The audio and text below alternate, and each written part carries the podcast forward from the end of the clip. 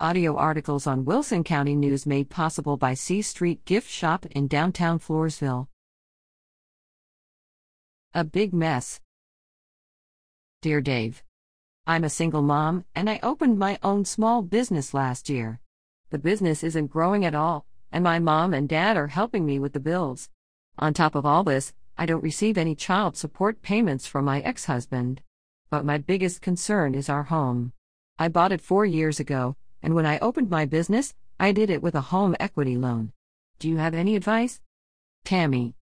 Dear Tammy, you need to close up your business at least temporarily and go find some money making work. I'm sorry to be so blunt, but you've got a really big mess on your hands.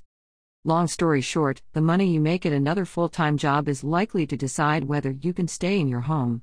If you've got a mortgage, home equity loan, and business debts hanging over your head, the chances of this are slim you probably need to consider the idea of moving into a small, affordable apartment for a while, too.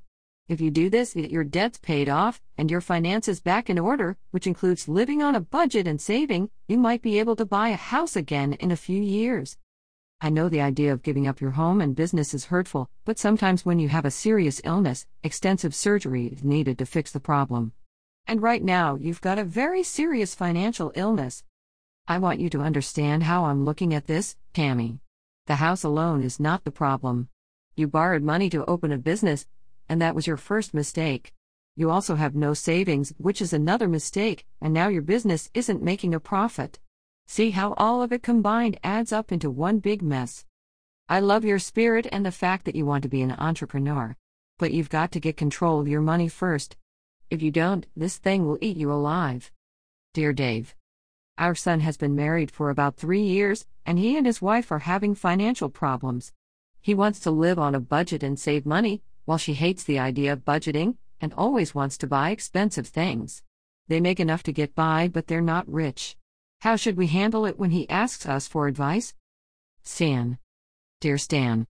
I can't get her to realize these habits are hurting them and their financial future, and if it's an issue they're going to continually butt heads over, it would be smart for them to sit down with a good marriage counselor or pastor. Something like this needs to come from a neutral and objective third party. Do you get what I'm saying here? The last thing he needs to do is go back to his wife spouting stuff like, Well, my parents said, remember when you were first married, Stan? You didn't want your in laws always hovering around putting in their two cents worth, either, right? I know you folks are concerned. It's only natural, because you love them and care about them. But if your daughter in law feels like her in laws and her husband are ganging up on her, it could do way more harm than good.